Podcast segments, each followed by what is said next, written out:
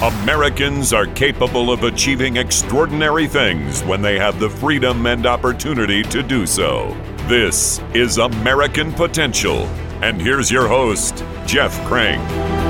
All right, well, listen, welcome to the podcast. Thanks for listening. And again, talking about removing barriers, government imposed barriers. Sometimes those government imposed barriers are the policies that government puts in place, and you just have to rise up. And uh, we have a great story about that today. School choice, immigration reform, free speech, health care, criminal justice reform, the direction our country is going. Did any of those words that I just said invoke an emotional response? Does your response motivate you to do more than just talk about that issue? I hope so. Today's guest turned her motivation into action and it had an impact and is still having an impact. Stacy Adair is a Colorado teacher who saw a need to reform disconnected and failing school boards in Colorado. So she took action by forming a group. She helped educate and train them, and she went out door knocking in her community to educate citizens on the issues facing their school boards. Her efforts resulted in entire communities being educated on important school policies, and three of those communities later totally transformed their school board membership by removing objectionable members of the board and replacing them with members who support school choice principles. But her story doesn't end there. The group she formed is still very active today, and they're still making a difference. And I'm excited to talk to Stacy Adair about all the work she's done and the work she's still doing. Stacy, thanks for being here. Thank you. That sounds that was a great introduction. Well, you got you did you did great work. Uh, because it is interesting, and I want to talk about the motivation, right? The motivation to do this. People get frustrated with with things as as they happen, but usually they just deal with it. And this show is dedicated to the people who don't just deal with it. It's this is about people who actually take action and decide, you know what, I'm going to do something about it. So tell me about your frustration uh, that you've had with uh, the education system. You're a teacher yourself, and why you decided to get involved and, and take action. Well, when schools shut down, I knew that that was not good for during COVID. students. Yes. Yeah. Mhm. Right. During COVID, schools shut down, and I knew that it wasn't good for students. Sure. So I found other people like me, a few other people, and we started meeting, and then we started growing. And Americans for Prosperity hosted us, Mhm. and so we had a place to meet, and we didn't know what we were doing. It was just a bunch of passion, you know, Sure. with not any knowledge. And back then, by the way, there were lots of people who said, "Oh, you know, uh, we're going to keep schools closed, and it's important." But there were a few people. I was one of them. You were one of them, and there were others who said this is going to do very irreparable damage to our kids. Correct. A lot of people poo-pooed that idea, said we were crazy.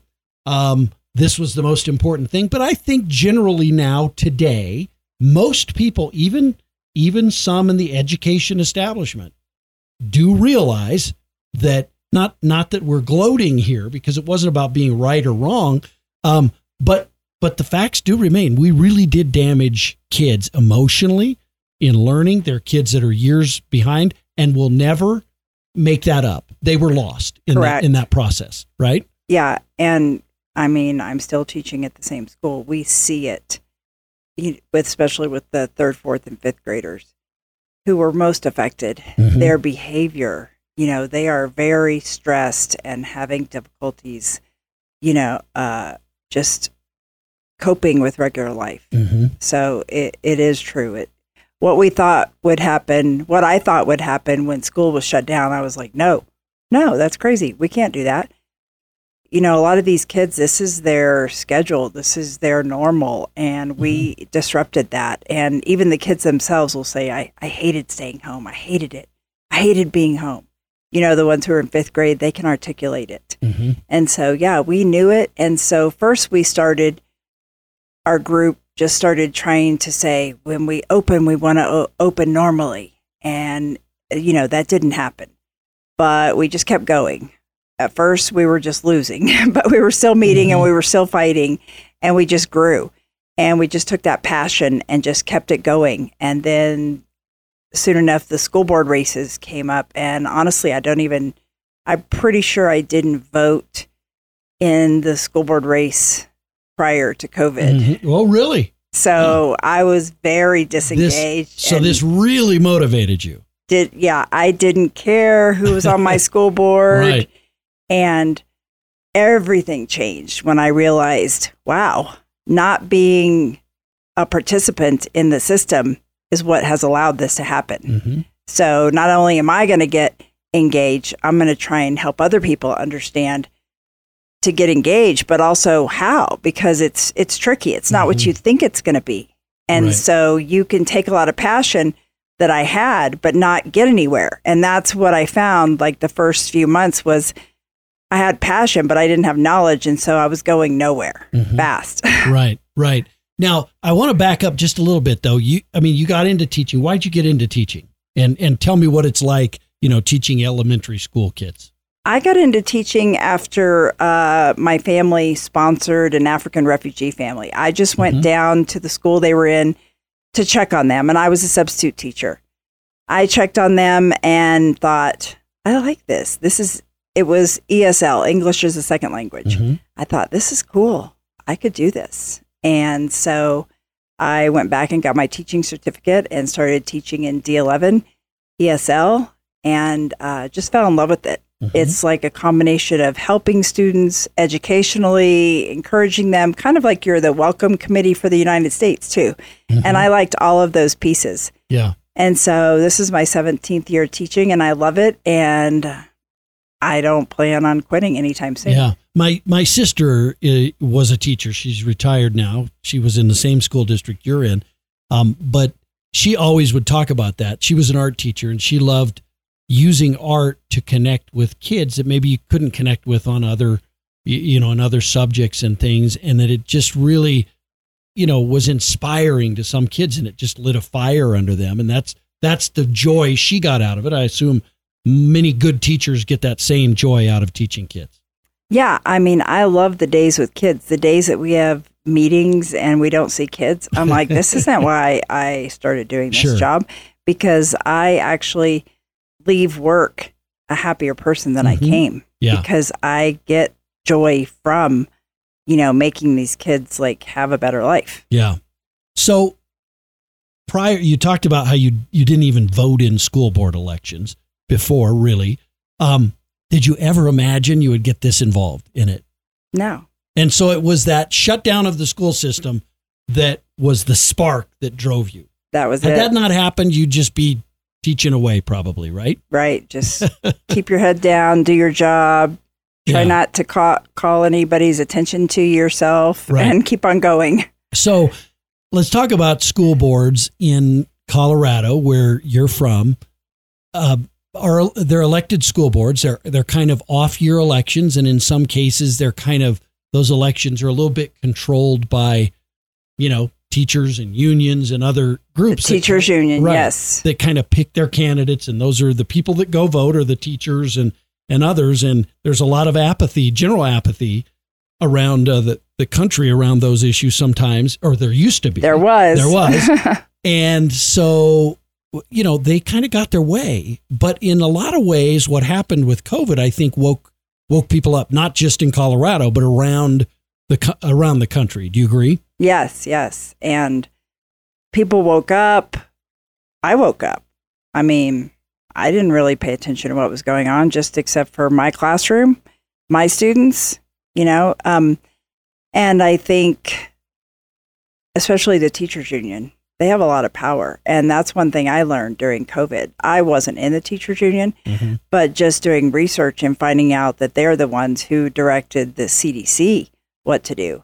When I found out what the teachers union was really up to, CRT and all the things that they were doing at their national conference, I really became aware that they pretty much own, have owned the school districts Mhm. until recently. Right. And and and it's a system built that that feeds that right with them. It's not a system that is built for our kids. I mean, when we build a system and say you will go to this school because you live in this zip code, that's not a system built for that kid because it might be a great school for one kid, but maybe not for another one in that zip code, right? No, and they don't care about uh, students. They really don't even care about teachers. I mean, They care about union teachers. No, no, they, they- care about union leadership. they care about their uh, $79 a month that those teachers make Uh huh. or pay them. Pay them because. I've seen in the last year and a half teachers who paid union dues for 20 years go to them for help and they didn't help because it wasn't Hmm. their agenda. Yeah. So so you formed this group and tell us what what this group did and how you kind of evolved into finally what you started doing. Well, we were just a coalition of different people who wanted to flip the biggest school boards in town. And so we formed a group and we met regularly. We learned, we worked with campaign managers, we learned how to door knock. We just figured out who wanted to run for school board. And then we did all the footwork and whatever needed to be done to help those candidates get elected because somebody can decide to run they can put their own money into it but they need boots on the ground they need people helping them Mhm. and so that's where we could fill the void So you would say that some of these school board candidates in the past had maybe the teachers union behind them and that was their ground ground force that went out and helped them get elected. You wanted to be a counter to that and be a voice for the kids in these in these schools. And so you kind of helped build that group to do that, right? yes that's what we ended up morphing into was somebody because we talked to some people you know how can we be most effective? And they said by supporting your school board candidates. And so honestly we were just a group of passionate people who who didn't know that much about what was going on. But we've learned it's been a fast you know learning curve. It's been awesome because now we know and the teachers union you know they were surprised they were surprised that we won Mm-hmm.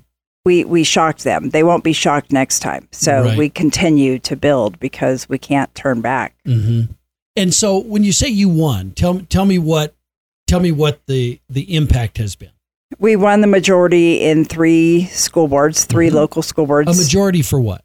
ma- majority of people who care about kids and Mhm. families and parent rights Mm-hmm. you know, we could label it, but I mean, I guess you might call them conservative people, but that's not always the case. Mhm. It's people who just really care about education and kids having a choice and going to the school that meets their needs and the family's needs. Mm-hmm. And breaking a system that's designed really to to hold some people down, uh, and breaking that down and giving the power to the parents and to the children, right. Empowering them. Right. They deserve it's it's their tax dollars. They Yeah. deserve what they need and Right. what they want. Right. Yeah, I mean to think that if if somebody is wealthy, to think that they're waiting for the government to tell them it's okay to send their kids to a private school, that doesn't happen. They just send their kids to the school that's best for them. But it's people who don't have wealth who get stuck in failing schools and somebody needs to be their advocate and it's been century, it's been literally a century, right? That that people haven't had their best interests at heart and fought for them. And so that's what this effort is about. Um, so what's what's been the the outcome of that? I mean, has there been better policies that have been put into place? Obviously, it's not you haven't been able to get true school choice instituted yet where parents can just decide they want to send their kids to this school and so they do whether it's an educational savings account or something like that. So there's still more work to do, but what's been the outcome? Well, there I think every incremental change is Mhm. a positive Sure. and um you know, it we've gotten parent rights policies, we've pushed back on surveys that were sent out that that parents weren't notified. Mhm. Um, we've really worked on improving academics. That's really my group, the D11 Achievement Alliance, kind of morphed out of this because I was helping in uh, three districts, but then I wanted to just focus on my own, my own district.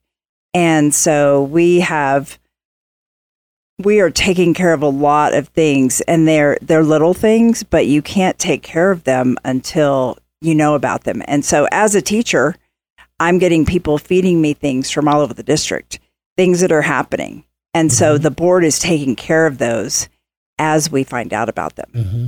And so, uh, you know, the parental bill of rights, several school districts have adopted that. Um, curriculum transparency, just being more open. In my district, you know, uh, our board president wants to be transparent. He wants everybody to know what the superintendent's contract is, what the superintendent's evaluation will be, what the superintendent's goals are. That didn't used to happen. Mm-hmm. Everything was, you know, uh, in the dark, done in the dark. Mhm. So just being transparent and then making these changes as they come up Right. because a lot of it we don't know what's wrong until a parent lets us know. Mm-hmm. You know, in the past, and I know in the particular school district you, you work in, there there's a master agreement that is that is negotiated between, you know, the school board or the superintendent and the union representation, and that determines a lot. That master agreement determines a lot. What you're talking about is maybe shining a little bit of sunlight on that process. What's in the master agreement when negotiations happen? What teachers are supposed to do and not supposed to do and all of that. That's the kind of stuff you're talking about shining light on, right? Yes, and I didn't even I until I got in trouble, I had never read the master agreement. Mm-hmm. And my friend's like, "Well, you you have to abide by it." I was like, "Really? I'm not in the union." Yes, it controls everything you do, even if you're not in the teachers union. Mm-hmm. So I read through it, and there's some pretty, you know, uh, eye-opening parts to it. And if you ask, nothing's about the students. Nothing is about the kids and what's best for the kids. It's all about the union and what the union gets. It's really not even that much about teachers and what Mhm. teachers get. Right, right. So, what would you say to teachers? Because I think most teachers, even most teachers in public school system, I, I mean, I think there's a lot of great teachers out there who are very frustrated by the by the system, by the bureaucracy. Right. Um, I was up in Alaska last week, and I heard the statement that I think it was for every three teachers in a classroom in Alaska, there are four administrators. Wow. And uh, you know that's frustrating to teachers, right? Because there, you look at the amount of money we spend per classroom on education. Um, I mean, I don't even know what it is in Colorado. I, would venture the guess that it's well over two hundred and fifty thousand dollars per classroom that we're spending. I don't know what the average teacher salary is in Colorado, but it ain't two hundred fifty thousand. So where's the rest of that money going? And I, I think it's things like that that frustrate parents, certainly but teachers too. So, what would you say to teachers who are listening to this and thinking, "Well, I'm just going to keep my head down and keep keep focusing on the things that I've always done as a teacher"? I mean, they should rise up if they care about the students that they're teaching and be advocates for them, right? Yeah. And I want to start like a teachers group Mm-hmm. um, because to get out, you know, teachers who don't believe in what the union's pushing need a group because nobody really wants to stick their head up and get it chopped off. Mm-hmm. And so, I mean, I've done that, but, uh, you know, I've gotten extra strength from above for that. um, I don't expect everybody to do that. I think if we had a group, teachers would feel safer, you know, standing up to that. And I recently, a couple of board meetings ago, mentioned, you know, teachers do need representation. Um, but maybe we can find a group that isn't the National Education Association mm-hmm. maybe we could form our own senate that just advocated for our rights. And later, I think it was the next day, the teachers union sent out an email that said a known anti-union shill spoke at the board meeting last night, and they're really worried, you know, because we could get rid of them and then just form our own local group Mm-hmm. that met with the district and said, These are our concerns. This is what we would like to see. Because, yeah, every teacher I know cares about the kids. That's the only reason they come to work every day. Mm-hmm. They don't they don't agree with the teachers union that it's all about the teachers. No, the Mhm. teachers don't, most teachers don't think that way. Yeah. So what? By the way, what is this group called that you formed? Well, right now, the D11 Achievement Mm-hmm. Alliance is what I formed for, you know, to respect parent rights, Right. improve academics. Um, I haven't formed anything yet for teachers, Gotcha. but that will need to happen Mhm. because that's the only way we're going to give teachers a voice. So, but you went out, you were out door knocking Mhm. and trying to educate citizens on Yes. some of the policies and stuff. So, first of all, I've done a lot of door knocking.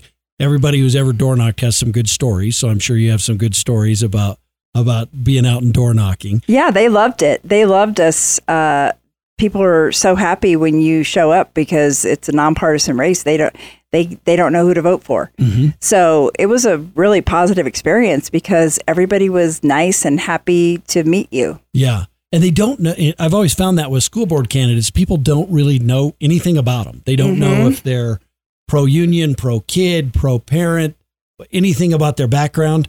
It's almost a name ID game about yes. who gets elected. Uh-huh. Yep. And in some cases, it's the union name ID game because the union puts out a list of these are the people we're supporting uh, to all the union teachers who vote in school board elections. So th- this was uh, so you got a good reception by people. Uh, tell me about the other people who maybe had never walked ever before and were walking out educating on on these uh, issues. Did they enjoy it too? They yeah, I think it was all of us. We were all newbies. I mean, I think we and we all enjoyed it. I mean, we were nervous at first, you Sure. know, but um, the first time I went out, I just watched the person, you know, with me. I was like, no, I'm not going. I'm not doing it, you know. But after a while, and then it's a beautiful time of year, and you go out and you do it, and you meet people, and it's fun, and got you know, some people just want to keep talking and they're so happy to you know meet you and it was a great experience Yeah.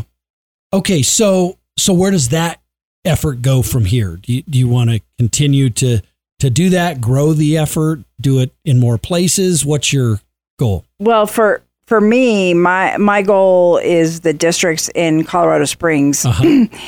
building those the community and getting stronger getting more people aware and involved because like me there's so many people Mhm. who don't even pay attention and they still you know there's still there's still people like that even after all this you know um, youtube videos and everything so especially in i feel like what we've started if we don't keep it going then we'll just go straight back to the way it was Mhm. Mhm. and the kids will lose out but shouldn't people who are listening to this also shouldn't there be a somebody listening to this and say, you know what, I want to do that in my community too. Like this should go beyond your community and should go, you know, people all over the country. And you're seeing this happen, I think, with some of the shutdowns of schools, some of the things that are being taught in schools. Parents are much more engaged today than they were a couple of years ago uh, in in all schools, in, in whether it's public, private, whatever. They just seem more engaged because they learned through COVID some of the things that were being taught to their kids. I think, right? and they need to be paying attention. Yeah. Everybody in I don't care if it's private school, charter school, public school, everybody needs to be paying attention. They need to be asking and questions and and knowing what their teachers are teaching. And you know, I have never been offended because a parent gets involved or asks questions. You know, I expect more parents to ask questions. you wish more parents. Any good would. Yeah. teacher is not going to be offended. I hear the union teachers say at board meetings, trust your teachers, trust professionals. And I'm like, you know what? I never trusted my kids with anybody. They were my kids, they were my responsibility. And I would get to know their teachers, their pastors, their coaches. That's a parent's responsibility. I'm not going to blindly trust a teacher or anybody who's interacting with my child. So I hear them say that, and I think I'm not offended if if somebody doesn't completely trust me Yeah. right out of the gate. You know, I, I'm happy if you ask questions. If you ask questions, that means you you're paying attention. Right. Right. And it's a partnership, right? I mean, parents are going to know their kids better than anyone. They're going to know their kids better than a teacher or better than the school. But at the same time, the school may see certain things that they can talk to the parent and alert Mhm. them and and let them know. And and that that ought to be the way we look at this is is kind of you know a, a, a helpful, not an adversarial situation. And in many cases, it has become adversarial, which is bad for the kids. Well, and if any if any parent runs across a teacher who doesn't want to work in a partnership with them, that would be uh, you know, a, a problem. Yeah, I mean that would flag. be yeah. Yeah. So every teacher should be happy to have per- parents involved. Yeah. Yeah. Stacy, what a great story about, you know, someone just doing your job and then, you know, this this tragedy that hits us and we have school shutdowns and and kids being left behind and you decide you're going to do more. You're going to step up and do more. And you did it for the kids, right? You didn't do it for you. You you paid a personal price for it, really. Um, but you did it for the kids and there there there ought to be more great teachers who do that as well. And I think there are there are, and uh, I have to say, around the state, different groups like ours have popped up, and around the country. Yeah. So there's uh, for Colorado, there's Colorado Parent Advocacy Network. Mhm. People can look that up. Uh, they've they're they will help uh, group start up if they don't have a group. Mhm. Then there's uh, Freedom Works Best nationwide is helping people nationwide. So it isn't just our group. There there were a lot of people like me, evidently, and we are all getting it done across the country. And I think maybe the teachers union is going to be a little more surprised because they've been operating, you know, without any any eyes on them for so long, and now people are waking up. So I'm excited that that good things could happen for kids. And honestly, you know, we know what happens to kids who can't read. You know, that they have poor health. A lot of times they end up in prison and that's that's a tragedy and and that's on us. That's on us and we need to change it. Yeah, and we shouldn't be, you know, I, I look at scores. I think in Colorado they're called CSAP scores, but in other states they're called different things. And, you know, school districts will brag oftentimes about, oh, well, our scores are some of the best in the country. And you look at their score and you say, well, yes, but a majority of the kids are not proficient in math and reading at their grade level. They're failing. That's an F. And just because you're better than the next school district doesn't mean you're good, right? And so I think parents and and uh, and teachers need to work together, and kids need to work together and find the best solutions. And it should be that that that the parent ought to be choosing the option that's best for their kid, right? Well, and so that's the thing is uh, Common Core ha- has really been detrimental to education, and the charter schools don't don't necessarily stick with those curriculums that follow Common Core. Mhm. So they're able to give the kids a better foundation. And what I'm finding is that Common Core is really the problem across the nation Mhm. because the feds came up with that and gave financial incentives, so most states took it. And so that's the problem. And that's why that's why choice is necessary because that's where it's proving, oh, look, we're not using Common Core and our students are, you know, learning math and reading. And so that's why competition is necessary because without that, we may not know what the source of why the reading scores and the math scores are so low. Mm-hmm. But that's why we have to have competition. The charter schools will go outside the box thinking because they don't have a big bureaucracy and people just doing the same thing over and over again. Yeah. Competition works. It works in our economy. It works whether you're selling soap or you're, uh, you know, getting health care. Doesn't matter what you're doing. Very important decisions that we make. Uh, choice ma- makes a difference in it. The free market works. And so, you know, it needs to work here. It needs to work in, in the area of education. I've said this a lot, but, uh, and I'm sure people have heard this, heard me say this before. We have a lot of problems in higher education in America, right? Certainly. But it's also the greatest system in the world, our higher education system. And it is a system of public schools, private schools, uh, parochial schools, religious schools, non religious schools, all competing for students. You, you know, just because I grew up in Colorado doesn't mean I have to go to the University of Colorado or Colorado State University. I could go anywhere in America and it could be religious, it could be non religious, whatever. And it's the envy of the world. We have students from all across the world who come to America to get educated, but yet we have this K through 12 system that says, nope, you live in this zip code, that's where you go to school. It's just crazy. And we got to break that. Well, and I go to every school board meeting now. Yeah.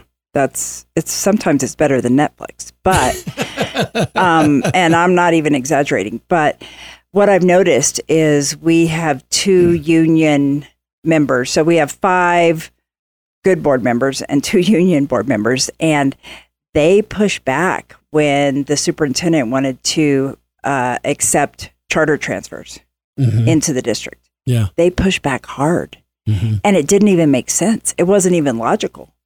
Right. And so it was just an eye opener as someone who's been going to board meetings for over a year now to watch it. Like, wow, this really does go down the union line. The union doesn't want the charter schools. Mhm.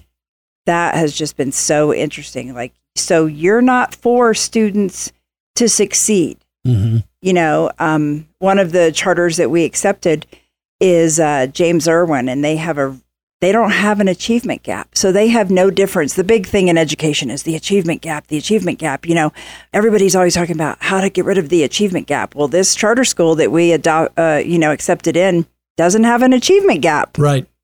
but we don't want them. Hmm. Even though they most of their they are in our district and they they pay taxes. Mhm. Right. So, but we don't want them. Yeah. You know, which was just a every board meeting's a big eye opener watching these Yeah. people and and the decisions they make and knowing that it ties back to the teachers union. Yeah.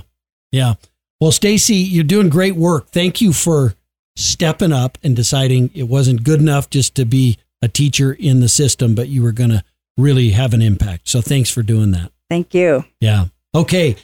Well, listen, if you're listening to this and you're thinking, man, I should do that. I should do exactly what Stacy did. I'll tell you what, send me an email, jeff at americanpotential.com, and I'll get you in touch with Stacy and she can tell you how she did this. And we're always looking for new stories. Follow us on Twitter, like us on Facebook, on YouTube. Uh, you can catch us there. You can also go to AmericanPotential.com and you can tell us your story there. You can share your story, and Monica may uh, reach out to you and see if there's a way we can help tell that story on American Potential. But I, I really thank Stacy for sharing her story with us today, and thank you for listening to American Potential. Thank you for listening to American Potential. You may listen to more stories from Americans working every day to expand freedom and opportunity in their communities by visiting AmericanPotential.com.